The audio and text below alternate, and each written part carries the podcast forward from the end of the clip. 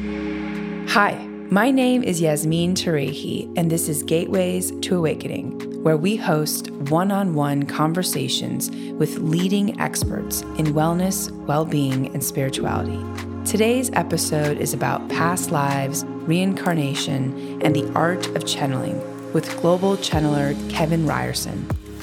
I first learned about Kevin at a workshop led by Walter Semkiw, who has worked in the field of past lives for a number of decades.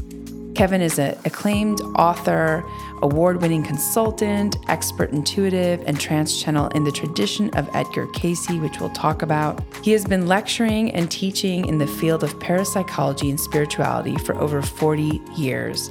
He's also been a guest on national television shows, including Oprah Winfrey and Good Morning America and he's the author of the book Spirit Communication The Soul's Path, which I have read. And I'm so excited to welcome him to the show today. So, welcome, Kevin. Okay, thank you, Yasmin. Thank you for having me today.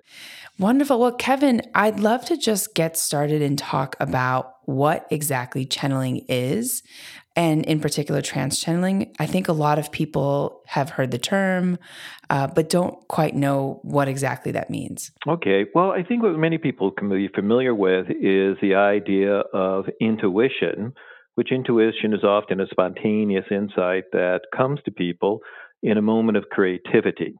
And essentially, all channels have done is to train themselves in that same ability to respond to different areas of inquiry that might be placed to them. Uh, you had mentioned, for instance, that I work in the tradition of Edgar Cayce. And in the uh, case of uh, Edgar Cayce, he had a sixth grade 19th century education. And yet, when he could go into a state of consciousness or a hypnotic state, they found that he was able to give discourses on subject materials that he had neither read nor had exposure to. And this was a wide range of information from anything from his famous medical readings, where he offered details that uh, science and holistic medicine is just beginning to explore the fuller potential of today, to things such as making predictions that are still unfolding today and as as for the benefit of society, as well as uh, everything from geology to ancient esoteric history. Uh, in my case, I was working in a meditation class, and in entering into a state of meditation, it was discovered that a similar faculty uh, to that of uh, Edgar Cayce, the, which I had described, was present with me when I was in these meditative states. So I am referred to at times as a channel or a trance channel and an expert intuitive because much like artists or musicians who when they go into something that everyone's familiar with like what's called a daydreaming state or sometimes people have heard of what's called lucid dreaming. And in that spontaneous state they're able to tap into that creativity that artists uh, physicians and other people who have those insights that improve their quality of life, I am able to do that as a service to people uh, on a regular rather than spontaneous basis. Wow. And what is the difference between trance channeling and just channeling? Is there a difference or is that just kind of the same thing? Well, trance channeling uh, and channeling and even uh, various other forms of what are often referred to as intuitive experiences they're really all of the uh, same phenomena. Uh, channeling sometimes can be done consciously. Uh, a person is fully conscious, uh, they are completely aware of the flow of insights that are coming through.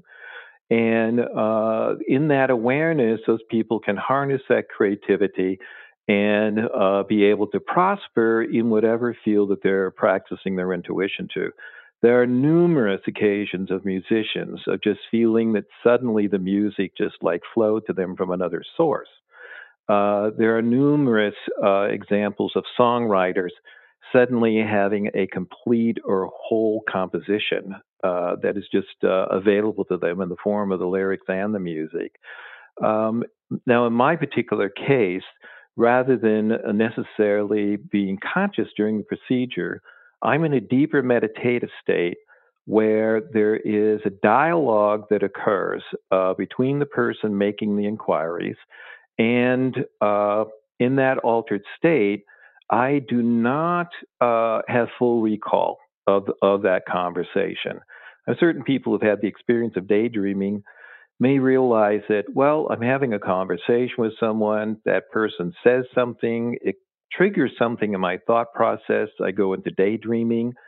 I sort of see in front of me a point I want to make, but after they go to make the point, the daydreaming, unless they articulate it rather immediately, begins to fade away. So it's sort of like a dream that if we don't write it down, we may not recall the uh, direct experience of the insights that flow to us unless we articulate them immediately.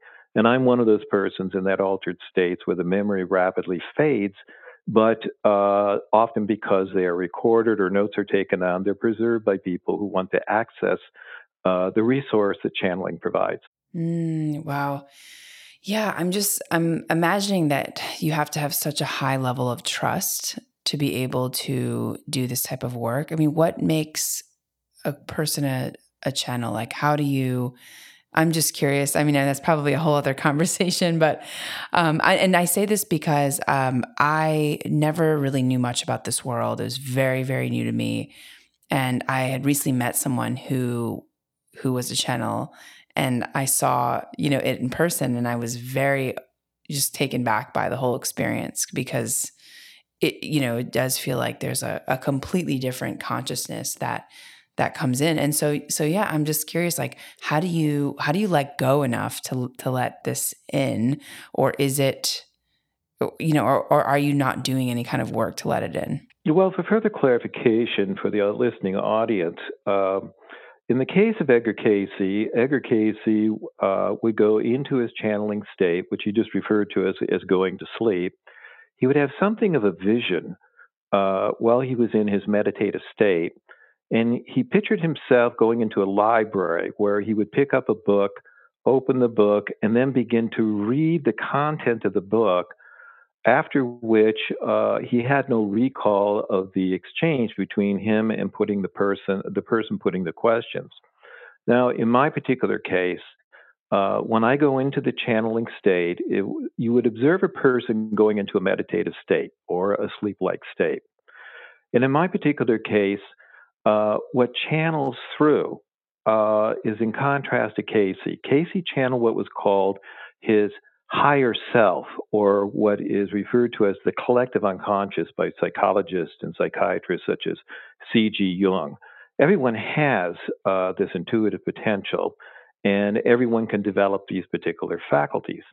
In my particular case, uh, what is sometimes surprising to people it is the idea that that same information from those higher levels of consciousness coming through the subconscious or through those creative faculties we call intuition is what is referred to as ancestral intelligence. And this is sometimes what is the exotic experience for people uh, when they're first experiencing channeling.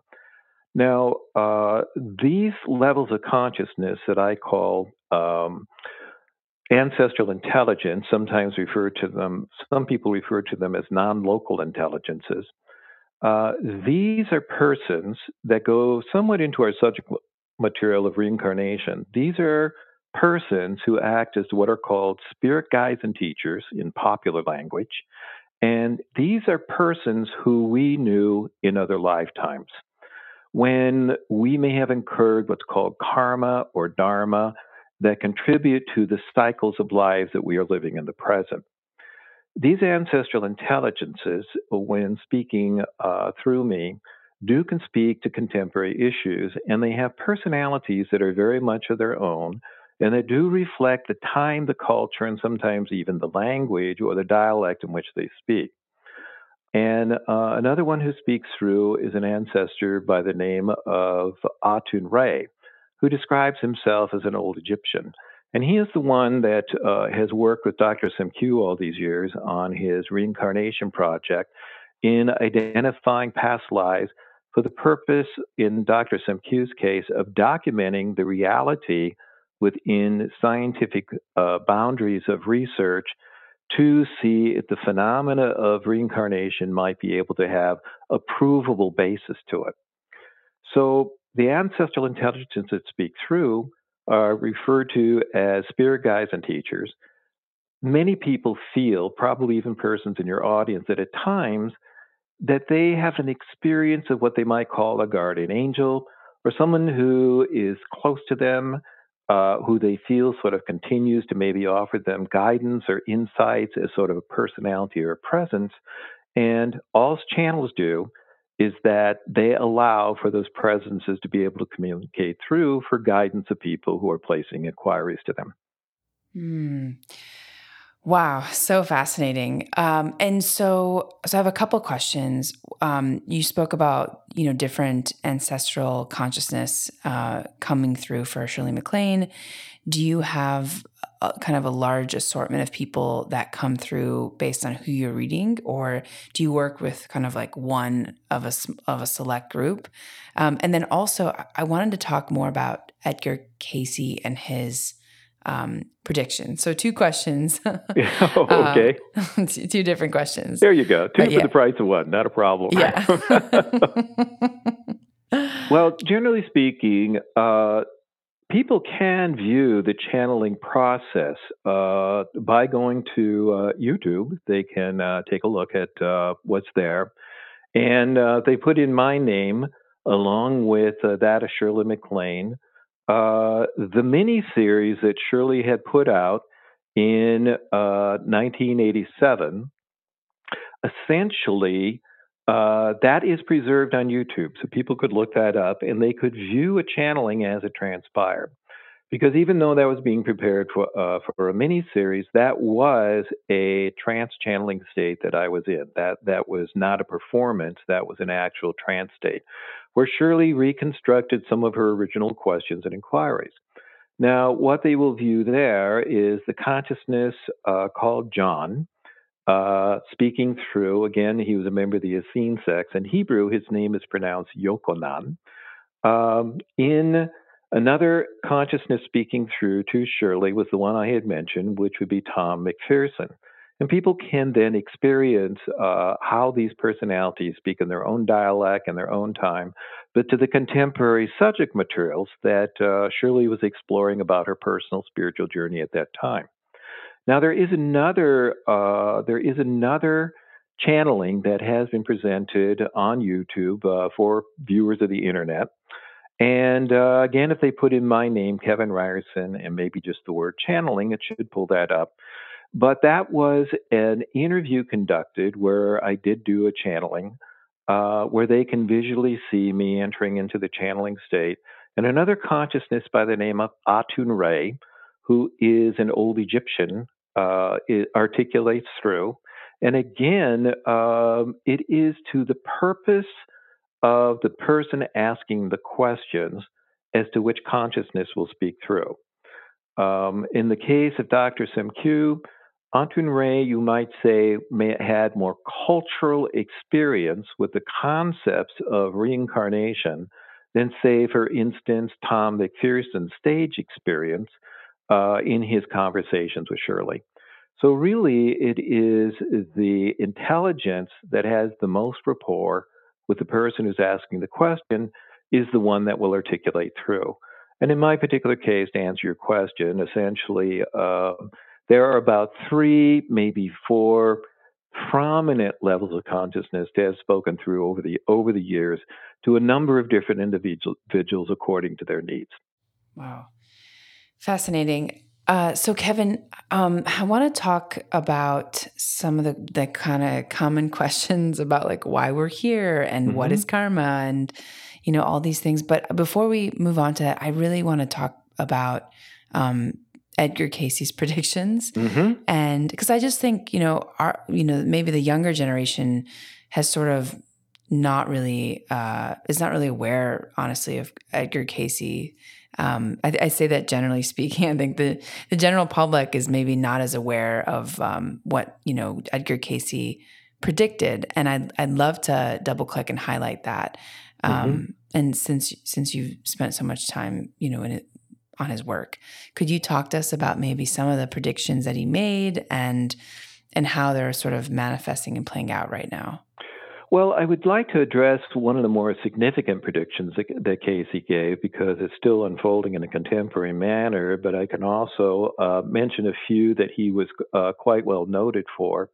You might say that some of his predictions uh, were bore out by what were called his uh, medical readings, where at a distance, Cayce appeared to have the ability to sort of see through what was called clairvoyance the medical condition of various people uh, to give a uh, assessment of their condition and then simultaneously not just make predictions about their diagnostic state but offer insights and or therapies that might help that person achieve a state of well-being which goes in my opinion to the very core of why prophecy or prediction exists.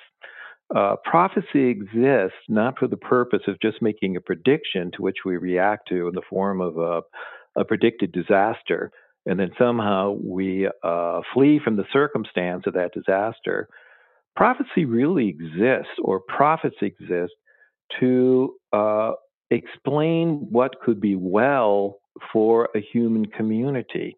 In that, if they had certain behavior, in that if they were fulfilling certain potential in their community, then the prophecy contained a positive in that these are the kinds of people and these are the kind of things you can choose for the well-being of your community and you can prosper by by that uh, if that which was not well for the community, what was not good for the community, was not present in the community, or the behavior of people were in a certain way, only then did they make a prediction that there might be a negative circumstance arising out of the behavior of people.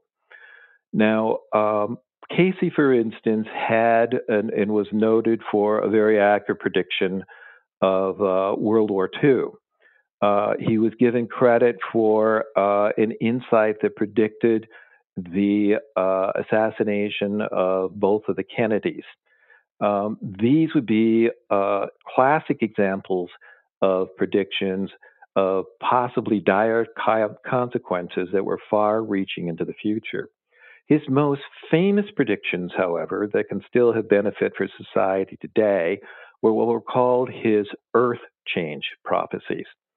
Now, uh, what Edgar Cayce had predicted that if a certain pattern of behavior continued uh, with humanity, and what that pattern behavior was is that if humanity developed addictions to certain types of technology, and if they did not uh, respect uh, the impact that their particular behavior and technologies might have on the ecology in general, this could lead to consequences of forms of large losses of landmass uh, all around the globe, initially by a geological circumstance, such as earthquakes or uh, submergence of shorelines. Again, linking things like climate and geological events to human behavior. Now, I have pointed out that in the in the case of one particular social prophet, he made one uh, clear insight where he said the medium is the message. In this particular case, he was speaking of television. And eventually he said that the technology of television itself would become the very phenomena that was the driving force in human behavior. And if Edgar Cayce uh, alone was noted just for his linking human behavior and technology to the idea that the quality of life that we live in the form of climate, geology, and the uh, conditions that, that may exist in our in our cities in relationship to the ecology. If he had made that one prediction alone, much like that much like that earlier sociologist, he would have had uh, the equivalency of being one of uh, our planet's uh, greater uh, sociologists, far as predictions reaching their fulfillment. Now, uh, as to how that prophecy is still unfolding, I would point out the following. It is possible to go online and if you put in Edgar Cayce map, Earth changes, those keywords on Google, it'll pull up a map of what Edgar Cayce said our world would look like if humanity continued uh, its addiction to certain technologies and certain behavior and the impact it would have on the planet and the ecology through climate and uh, geology. Then, if you look at the scientifically generated maps uh, that you can find in Al Gore's book called An Inconvenient Truth, that with global warming, which is an emergence out of our uh, of our addiction to such things as um, greenhouse gas uh, uh, technologies, if you look at the two maps, you'll find them almost virtually identical. Cayce's was seen in something of a dream or a vision. Essentially, the so called uh, climate warming maps of where the oceans, if it just rises by no more than three inches by an increase of temperature three degrees, we would begin to lose some of our major coastal cities and the consequences that followed. We can even see this unfolding when entire cities, such as uh, New Orleans during Hurricane Katrina, where an entire uh, major city had been lost and or had lost decades of advancement because of global warming and the alterations occurring in the environment. So I would say that Edgar Cayce's uh, prophecy or prediction that if humanity behaved in one manner and essentially became, became more conscious that we are stewards of the ecology in which we live, and if we were more aware of the way that our behavior affected the ecology, we would be living in more positive circumstances today. And the same thing is now being said by the science involving global warming. And so, therefore, if we follow the same principles that both Cayce said and science says, and we rid ourselves of addictions to certain uh, lifestyle trends and choose to live a life more of well being, those alone would have been worth listening to the Edgar Cayce prophecies and how they are ongoing and unfolding even into the 21st century. Wow. Fascinating, fascinating. Okay, so I'll have to look up the Edgar Cayce map and the Al Gore map and take a look at what the what those are. Um, it's just fascinating. I, I think it's so uh, frustrating that I think a lot of this has not I, I, guess, been preserved as mainstream culture, or maybe it is, and it just feels like it hasn't hit maybe a younger generation. Well, there's a broader um, yes, there's a broader range of individuals, and in the numbers of those individuals are actually rather startling that that are aware of these kinds of phenomena. Uh, for instance, there was a cultural study done of what emerged and what were referred to as the cultural creatives. This, again, is something that uh, uh, folks could look up. Cultural creatives were identified that in the United States alone, there are 35 million uh, persons who essentially draw their worldview from science, education, uh, democracy, uh, knowledgeable decisions about economy, but also take into account a philosophical or a spiritual uh, worldview in which they make in their decision making process. This would not just be my generation, but it is the so called uh, millennials that are included in those 35 million individuals. In Europe, they applied the uh, same cultural study and in Europe, it is 75 million people. And one of the things I think that if we point out, the the greater uh, in the greater world, um, the West, for instance, in the United States makes up, shall we say, about three, maybe five percent of the world's population. But if we take into account uh, the millions of people, say, for instance, in India, or if we take into account the close to uh, 1 billion people who hold uh, values in the various Abrahamic uh, religions, and uh, religions such as Hinduism and Buddhism, here we literally have millions of billions of people who hold some type of spiritual worldview. Uh, and many of them, certainly in the billions, who, for instance, hold to the such belief systems as karma, dharma, reincarnation, some of our subject material to be explored. And so it really is necessary to take into account that the greater world, uh, rather than just the Western worldview, um, is probably very much part and parcel as to how many people hold these belief systems and find them with the uh, with the capacity of not only believing them uh, with ease, but find actually that is a seamless, integrated part of their culture and their daily worldview. Yeah, yeah, no, I, I completely agree with you on that. I th- I do think that the world um, is even the younger population is more spiritual and more open. Let's put it that way. Mm-hmm. I'd love to talk a little bit about some of the, the the sort of subject matters within the realm of spirituality. So things like karma and dharma, which you spoke about. Um, things like you know what happens after we die, what you know what happens when we dream, and uh, you know, I asked these questions specifically because I know they were they were part of your book, um, and so I'm curious. Like, were you did you were you able to channel the answers to those questions by um, tapping into this ancestral consciousness, and also like maybe we could talk to us a little bit more about like what you think karma is and what's what's the purpose of karma and what is dharma.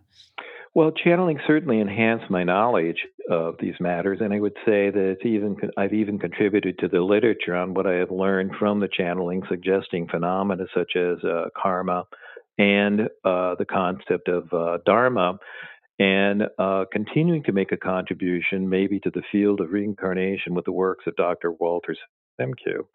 Uh, for our listening audience, the concept of karma uh, is the idea that there is a law of return that is, we put our behavior uh, from either previous lifetime or this lifetime.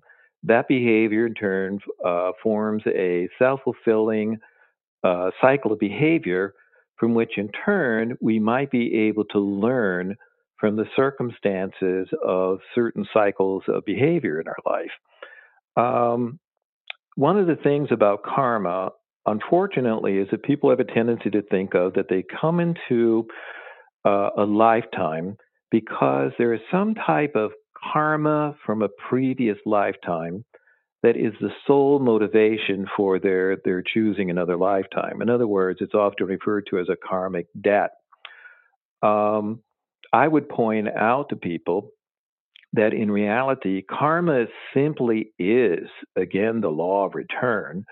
And yes, the behavior that we put out in the form of uh, circumstance, in where we may have uh, taken actions in another lifetime, those do return to us, but those are not necessarily debts that are paid off before a person achieves some of the positive qualities in life. Um, and there, one should never use the term karma alone as a principle without its twin or complementary word called dharma.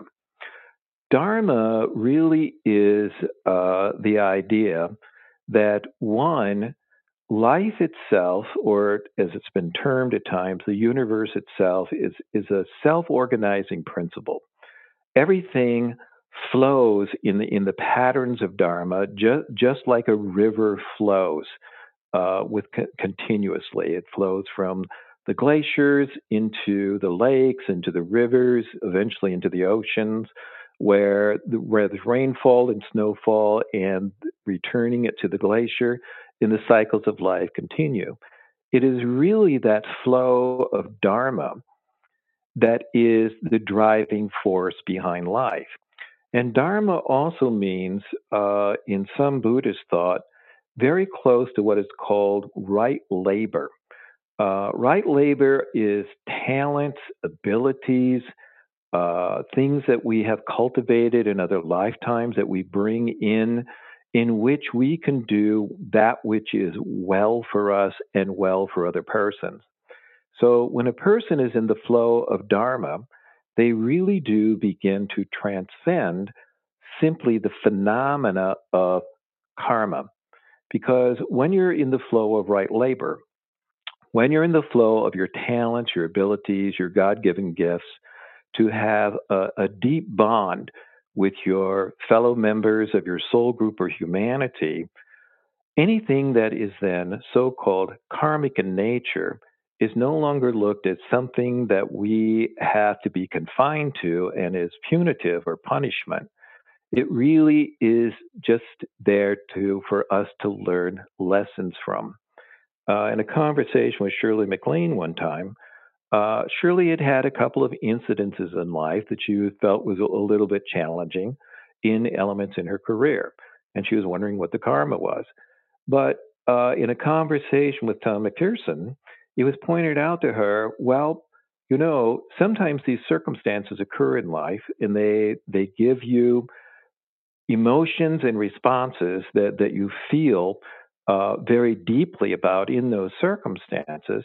But as an actress, if you're ever called upon to play a character who has the need of those same ranges of emotions and feelings that arise out of some circumstance in life, that's actually a valuable asset to you at some time in the future.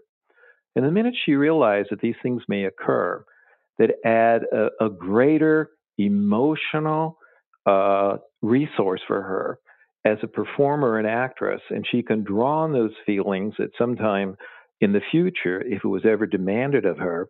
That was an mm-hmm. example of her dharma, her her ability as a public figure and as a person involved in social activism.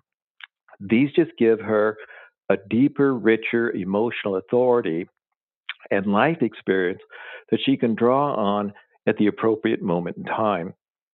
Because that is not just her karma, it's more in the flow of her dharma or her right labor. Mm, that's amazing. I love that. So it's interesting because then the things that, you know, happen to us are really just helping us, you know, become the person that we need to show up to be in our lifetime. Um, so I, I want to talk a little bit about some other topics because we're running out of time and I feel like I have so many more questions for you. This is very fascinating. Oh, okay. um, you spoke about in your book about, you know, what happens uh, when we die. Um, so I think the concept of what happens when we die and like the idea of past lives and reincarnation is some that some cultures believe in or some people believe in and many people don't at all. So how do you, I mean, do you, is there anything that you can share that can help people understand, you know, what is what is your belief about what happens when we die? And what is like how can we how can we know for certain that there is something called past lives? And are we just in this continuum right? Like is is there actually like what is what I sort of don't even know how to ask this question because do we even die when when our you know when our bodies no longer go on? Like is our spirit just continues to go on forever? What what actually happens? Um, well, yeah. From your perspective. okay, well, it's an excellent question. Well, first of all, well, I am not what's considered a traditional medium in the sense of spiritualism, where uh, traditional mediums and spiritualism, it is really their entire mission uh, statement to give evidence of the existence of the afterlife, or rather the soul survival, or what they refer to as the continuity of life. Uh, and I love that particular expression. So that is a service that they provide, and I often look at it as sort of almost a, a form of post mortem uh, grief resolution to, to help people uh, realize the survival of people they were close to or loved ones. Now, I am not a, a channel or a medium in that particular tradition, uh, so I don't want to raise that expectation for folks. Um, however, the ancestral intelligence that speak through, they have given very, very vivid description of what it's like to transition from, as they put it, from the physical into uh, into spirit or into the states of energy they describe that they exist in. And persons like Dr. Walter Semkiw, in his extensive research with reincarnation, has specifically asked quite directly of uh, some of the personalities of John, Tom McPherson, or Atun Re, what is uh, what we refer to as the afterlife very, very much like. Now, it's been pointed out by personalities such as Atun Re uh, as an Egyptian or as a Nubian, all they see is that life is uh, a form of transition. And um, it was pointed out that in these cultures that emphasize the, the idea of the continuity of life, they could train themselves to be keenly aware of what that transition was like, and so therefore had no fear around it. And I would like to make the point for the audience that we actually have that capacity uh, to experience those things today and in a manner that is not unsettling. Um, there are numerous studies that have been done of what is called the out of body experience. Uh, the out of body experience is sometimes referred to in popular vernacular as astral projection. And out of body experience does not only occur, uh, as it has in many documented cases, necessarily when a traumatic event occurs or where a person has experienced what's called NDE or near death experiences, which science has documented. These out of body experiences are, according to the channelings, occur all the time in our sleep states or in our conscious meditative states. Sometimes we conceive of them as just a form of lucid dreaming, but it's a it's a sense of the experience that we are in another locale uh, that has a heightened reality to it, uh, a heightened sensibility to it, and that we can practice those by entering into what's called our dreamscape and or our meditations because these are natural faculties uh, that we all have as human beings. Now in certain cultures like say for instance in bali or in tibet uh, where you have people who within that culture that prayer and meditation is an everyday part of life these people will have dreams, they'll have visions, or they'll have these uh, what are referred to as out of body experiences with continuity. And that has a tendency not to desensitize them in the issues involving grief or sense of loss of uh, loved ones, but it can prepare them for a moment in life where eventually there may be a transition from what they call this physical plane of existence into the spiritual planes of existence. Now, how uh, these things have been described by the consciousnesses that speak through myself tabulates very well with what has been the scientific studies of out of body experiences or near death experiences. And that is consistently that depending on the culture in which the event is occurring or which the experience is occurring, uh, if it's occurring in one of the Asian cultures, a person may experience like a white light that comes to them, and they may then experience ancestors or loved ones who they were close to. They then continue on in this pattern of white light where they may meet uh, a personality of what is considered to be a spiritual figure of the Asian culture. This might be Buddha, this might be uh, such as Siddhartha. It may be the figure of Daruma. And eventually they pass into the higher levels of consciousness where they may become aware of the flow of their lifetime that they had lived, as well as the potential of the next lifetime that they may actually incarnate into. In the West, it's very similar. Uh, it's the idea that there is, they find themselves in a bright light they again meet with people whom they knew in this lifetime who've maybe passed over. They meet a figure of some Western heroic circumstance, where that may be uh, Yeshua or uh, Jesus uh, per se, or some sainted figure.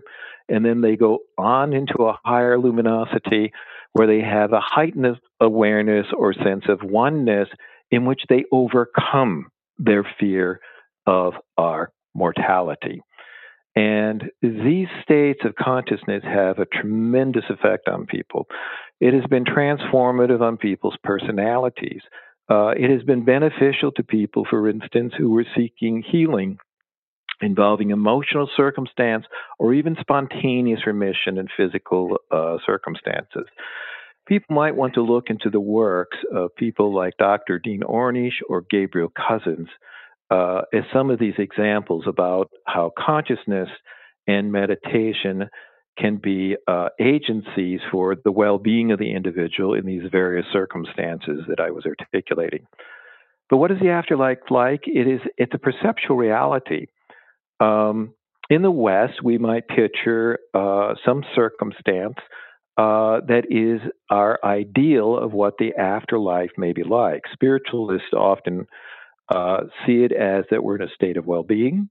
Uh, we're in a an environment that we are familiar to, and heaven may look a little bit like Mayberry RFD, which was a small Midwestern town popularized by television, or a small turn of the century town where everyone is there, everyone is in a, in a, in a joyous state. Or heaven may look like some of the descriptions that have come across ideally in different cultures. Uh, it may be paradise in the form of a beautiful ecology or a beautiful open field.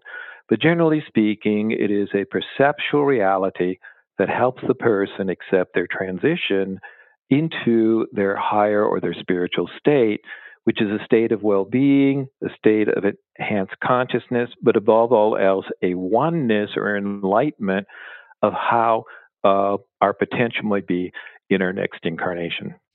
Fascinating. Wow. Um, yeah, just so interesting. Uh, I can't even, I, you know, I can't even reconcile it in my mind to be totally honest. Um, so, you know, I since we don't have that much time, Kevin, I want to just do kind of a rapid fire question round, if you don't mind. Sure, go ahead. Like last couple questions. Okay.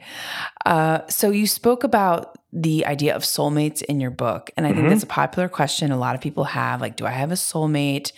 Is that soulmate always a romantic soulmate, or could it just be a you know a personal connection. Um, and, you know, why do we feel maybe closer to some people than others? Uh, what does that mean to you? So, two two different questions, but related. Yes. Uh, well, it goes again to the idea of reincarnation. Now, soulmate can be very esoteric in the sense that this goes down to the very idea of the creation. Um, in the shortest of terms, it's the idea that um, there was the Big Bang, which you might say was the way that God set in motion what we call the creation. You might then say God had a second act of creation or evolution in creating the dimensions we call biological life. Then, in sharing the beauty of these acts of evolution and creation, the divine or God called into existence souls. And soulmates are beings who are very much like identical twins. And the reason they exist within this uh, cosmology I am describing is they exist for the purpose to be co creators with the divine. Much the same way identical twins are attracted or have affinity for similarities in life, and they often converse with each other and form consensus in, in making decisions in their life. It's the idea that these souls, created as twins, with their infinite knowledge, and then they came to a consensus to, to be co creators with the divine, to be an evolutionary force with the divine, there would be no ego involved, so therefore no karma. So they could move through this cosmology very smoothly, much like dolphins might move through their uh, aqueous or liquid environment. Now, romantically, uh, there are what are called twin souls who are more like cousins than, say, identical twins. And yes, you can use the term soulmate. And this is the idea that people uh, who we may have known in a multitude of other lifetimes through our various incarnations uh, essentially become so familiar with each other, it is virtually no different than, say, the familiarity and the comfort we may have had with someone we knew coming of age. We may have known a person in high school. We may have known a person in uh, college. We may have known a person in our business circumstances. And as we continue on, sometimes we literally say, My goodness, you know, my high school days and my college days, and who am I now? Those are almost like other lifetimes. But when you meet those persons in the flow of life, you have that bond with them, that, that a life, common life experience. Well, lifetimes have been referred in the channelings, other lives have been referred to as the childhood of the soul. And so, therefore, when we meet people where we may have shared other lives, that spiritual bond runs so deep, that's what accounts for many of the times what appears to be these deep, immediate recognitions we have other persons whom we refer to as our soulmates, which may be romantic in the form of forming uh, partnerships, marital states, um, maybe enterprises together, because we just have that immediate recognition, even if we did not know that life uh, person in the lifetime we are living now. In other words, this, the spiritual bond runs very deep between individuals. Mm. But the real purpose of the soulmate is that we are to be co-creators with the divine and to, to sort of adhere to what's called agape, which is a word meaning the love we can have for our fellow human beings and literally treating our neighbors as ourselves. Wow. What happens if your uh, soulmate is not, let's say, here, uh, you know, in your lifetime? Generally speaking, uh, it is possible for the soulmate to be uh, not incarnate at the same time we are. Often, then they are they are one of our spiritual guides or teachers that I had referred to in the cosmology of uh, channeling earlier in the program. There are times persons who are soulmates who don't even necessarily get along. Uh, for it, but they they have great creative acts together that may even have impact on history. Now, setting aside politics, and because both of these parties have passed on, and there's enough historical decades have passed, I will give an example. Um, George Bush Sr., it was suggested, and Saddam Hussein, being on opposite sides of history, were soulmates because their actions defined each other. That's what they are remembered for. Another example that has more of a, a significant moment in history is that uh, Moshe Dayan and Anwar Sadat, the, uh, the, the, president of uh, Egypt, even though they had been two military men on opposite sides of a military issue in issues between Egypt and Israel, both of them were crucial to eventually forming the peace that did and hold to this day between Egypt and Israel. And both of them were considered to be soulmates, even though they may have been on the opposite side of the of the military and political issues. And so, therefore, they defined each other. And where Anwar Sadat was tragically uh, lost due to an assassination, Moshe Dayan, a famous military uh, person in Israeli history, left his body or transitioned five days later. So it's like their acts of contribution to the cycles of humanity's history and well being had come to a mutual conclusion. So, those are examples of the soulmates who may have been making contributions to humanity in various forms, but who may have been on opposite sides of the, of the issue. Romantic uh, soulmates can occur. Uh, there have been any number of famous uh, poets, such as Elizabeth Barrett Browning and her husband, whom were high compatibles and or the relationship between say Helen Keller and the therapist who helped her to achieve her uh, ability to communicate even though Helen Keller was born uh, deaf and blind and mute but essentially she chose that not out of a karmic punishment, but out of a dharmic service so that humanity might be able to benefit from the therapies that evolved out of her condition, and the rest of humanity might benefit by her life experience through the works called the miracle worker. That is an example of dharma versus karma. Wow, I can hear more examples all day. Actually, this is very fascinating. okay. Well, I would encourage people if they'd like some of those examples, it's easily accessible. My work with Dr. Walter Semkiw, for instance, uh, he has created a, uh, a database of reincarnation case histories that address many of these points, and it's simply called reincarnationresearch.com. And people can go there and hear many of these uh, elegant points of metaphysics that you and I are discussing today. And that, that can be a resource for some of your listeners. Really great. Okay. Um, since we're coming at time, I want to ask what you think is the future of humanity, especially over this last year. Um, what have you seen in terms of the way human consciousness has shifted and changed? And where do you think we're kind of we're going?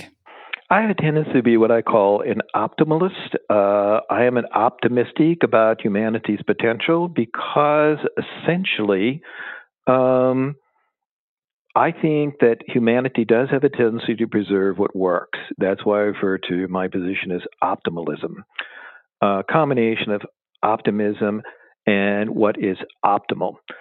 Um, in the in the current condition we're experiencing uh, with the COVID virus, the point of the matter is, is that viruses occur in nature. They do not want to really, uh, they don't want to take the life of anyone or any organic form. Otherwise, they themselves cease to exist. And the, the point is, is that when humanity does apply itself, it, it is able to develop the necessary uh, medicines, the necessary healing, the necessary unity that can allow humanity to prosper by what otherwise would be just a tragic circumstance due to the loss of life that is occurring. However, this can also show the interconnectedness that uh, humanity has, the the um, the oneness that humanity has, and that we live in a world that is unified not just by our technologies and our means of transportation, but it can be unified in our intentionality, in the in the way that we see all life as having value, uh, all life having equality. So events like these, they may be karmic in nature, but the deeper undercurrent, the real river of uh, humanity's consciousness is dharma. Karma does not exist to punish. Uh, it, it, exists strictly as cycles in time, which exist for a greater light enlightenment of humanity. And I would also like to point out that we, we have begun to fulfill the visions of many social prophets. Dr. Martin Luther King uh, had hoped that eventually there could be the potential in humanity to allow persons of all background to rise to some of the highest levels of achievement uh, in our society. And no matter what the politics of a person may be, the election of per- the personality known as Barack Obama is a fulfillment within people who lived within uh, Dr. Martin Luther King's lifetime of seeing that prophecy un- unfold. Sometimes uh, there does enter political office less than stellar personalities, but I think that those less than stellar personalities exist only for the purpose of stress testing the community of uh, people who then get to see what the display of that behavior is. So it's a stress test for democracy. And that is also even dharmic in and of its nature. It doesn't exist to punish the human community for having made some mistake. It is lessons and enlightenments that we can learn from. So I actually feel that there is a greater potential for a more unified humanity that is emerging at this very point in time. And I very much like the idea that we are entering a new or an Aquarian vision of, our, of ourselves and that is unfolding even in these days. And again, returning to the Cayce prophecy, it is in the cycles of time that eventually, um, even as the Buddhists say, even the ecology can come to a state of enlightenment. And I think that humanity has that potential. Wow, that's beautiful. Um, oh, well, so what about um, some things that maybe surprised you the most? Like, did you, and I'd love to talk a little bit more about how you came to be uh, a channel and, you, you, know, you've been on this journey for so long. I mean, it's just interesting just doing research um, about you and your work. And so, what do you think has surprised you the most? And, like, where do you think things have shifted over the last maybe decade or two since you've been doing this work? Like, how have people perceived uh, the world of channeling or how people perceived maybe the um, you know the actual inner workings of of becoming more connected to self and the, the ideas of karma and dharma and finding their dharma and actually acting on it well, I think the the, the thing about uh, discovering our karma and dharma is a very natural process. I think of one, I had the good fortune of coming from something of a creative or artistic family.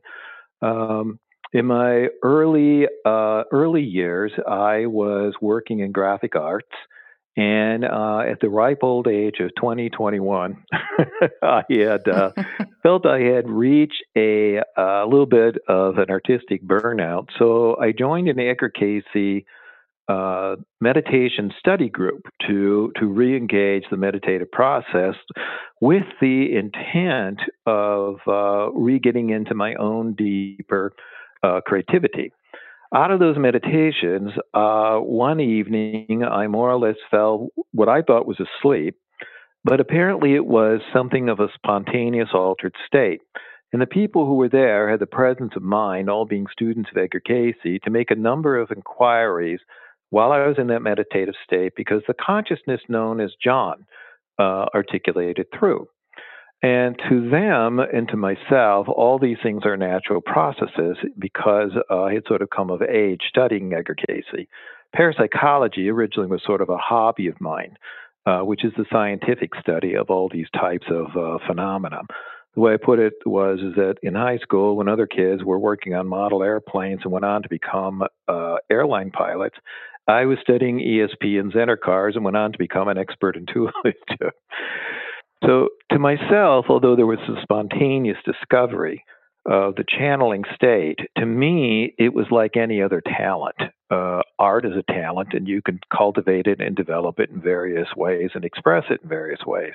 Intuition, to me, is a talent, and it can be cultivated and developed in just sort of a form that practice makes perfect. And it helps if there is a community of individuals who are experienced uh, within that field. And I just had the good fortune of having that positive reinforcement. Um, so I would say that was my evolution towards working with the channeling. I began to set on a regular basis for a broad range of individuals, deliberately uh, wanting persons of diverse backgrounds to put inquiries to the channeling state to see what the range and the natural capacity of the channeling was. That w- eventually, over the years, that was anyone from Shirley MacLaine in the creative communities to uh, Dr. Walter Semkiw, who has his multi decade research into reincarnation as a medical doctor and psychiatrist, to Dr. William Kautz, who worked at Stanford Research International our nation's largest think tank. And he explored issues of everything from sudden infant death syndrome to earthquake triggering mechanisms, which is working at Stanford Research International, he was actually able to put some of the insights of the channelings through uh, ongoing experimental models that were occurring at SRI and found that intu- intuitionists such as myself and others were able to generate insights and knowledge in advance of what the science of the day knew at that time. That was really what his protocols were. So, to myself, it was a very natural process. Uh, and it's a talent like anyone in the listening audience could cultivate to the degree to which they're comfortable and have the support of their uh, community behind them. Mm. Yeah, I love that so much because I think a lot of people. Uh, we we just had um, Laura Day, who's all intu- intuitionist, and you know she talks about how it's a skill set and you you need to cultivate it you know just like everything else and i think a lot of people just don't you know don't know where to go or don't know how to start or just see it as this kind of magical thing but we we all have the capacity and of course it takes a you know time uh, to develop those skill sets um, and you've been doing this for so long so i'm sure it's uh, very easy for you now uh, Kevin, I'm so fascinated by our conversation. I'm almost speechless. like, um, because I'm, you know, I think that there's so many questions about like why we're here and and you know what's the purpose of our existence and you know I've I've read a lot about different spiritual modalities. I think it's been hard for me to explain some of these esoteric terms to maybe more scientifically minded audiences who are just interested in measurement or, or a way to measure uh, this you know and of course like there's there's a ton of data out there i think at this point people just don't want to acknowledge it um, so i just thank you for your time and is there anything that you want to tell our listeners about their health their wellness their well-being uh, how they can maybe do some of the work that you do as a takeaway? Certainly. Uh, I would put it again uh, within the cosmology we've been discussing. Um, the the oldest form of channeling, really, for instance, is healing. Uh, it's associated with laying on of hands, the idea of working with chi or ki energy. So anyone working, say, uh, with Tai Chi for health and well-being, knows that they may at times go into very deep meditative states. Uh, that's a form of channeling. Um, so anyone who wants to pursue a state of well-being through yoga or tai chi or so-called laying out of hands or through reiki, those are those are forms of channeling where the person goes into a, into a state that can con- very much contribute to their well health and well-being. Hatha yoga, for instance, is for the well-being of the individual. The other thing is, is that they might want to to look into uh, a healthy diet uh, in the sense that the more you have a plant based diet, uh, the more you're really contributing to, say, what I call an Eden like state in the ecology. Uh, so, therefore, the, that again goes to those issues of the more that we become conscious of ourselves as spiritual beings and look to have our lives uh, to be holistically an integrated one of mind, body, and spirit, the more we can develop an Eden like state uh, on the planet. Now, I don't mean to say that people cannot have uh, a traditional diet, say along the lines of the Mediterranean diet, which includes some fish, some fowl, or, or animal protein, because there are people's body type who need to stimulate that. Um, any number of different physicians who are very, very holistic do acknowledge those particular conditions. Uh, people might look into, for instance, the work of Dean Ornish, where he recommends a plant based diet, but simultaneously he says the most important benefit for what he calls the tissue regeneration that might occur out of that comes from not just the diet, but the meditative states, or what he called an emotional epiphany of oneness that people might have. So, just taking per, uh, into account a person's maximum potential for personal creativity, you can work with meditation in that capacity. For maximum well being for yourself physically, uh, again, you can take into account uh, yoga or uh, a meditative capacity. For a maximum ability of any type of human uh, peak performance, such as athletes who go into what they call the zone or what is called flow where time slows down and they are able to foresee the events in their athletic uh, goal, per se, uh, before it transpires. Uh, people who have been trained like that, such, such as the Williams sisters, that shows that all of these different creative states that bring out the, the, the peak creative potential of the individual, the peak well being of the, of the person, is able to access that through the elegant process of meditation and that the results then begin to speak for themselves. So I would encourage people to to look at that moment where they just take time for themselves, for their personal well-being and the well-being of the people in their community. A contemplative moment, suggested like 20 minutes a day, and take that moment for their their own well-being and their neighbors' well-being, and that will facilitate a self-realization process in their journey. Mm, thank you so much. Beautiful. Yeah, I think we all need to do that. It's not even a, a luxury anymore. It's a it's a must. It, it really is a necessity. It's a very much a human need. Yeah. Yeah. Wow. Kevin, thank you so much for your time. Uh, I know we went over, but I mean, honestly, I had so many more questions that I wanted to ask. so okay. um, I'm sure you're going to get a lot of uh, inquiries after this uh, this talk. And for those of you who uh, have not read the book, uh, please check out Kevin's book, Spirit Communication: The Soul's Path. It's really, really fascinating.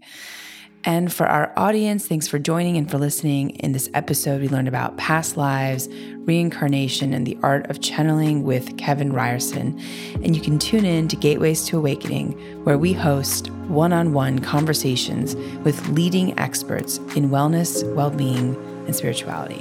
Thanks again.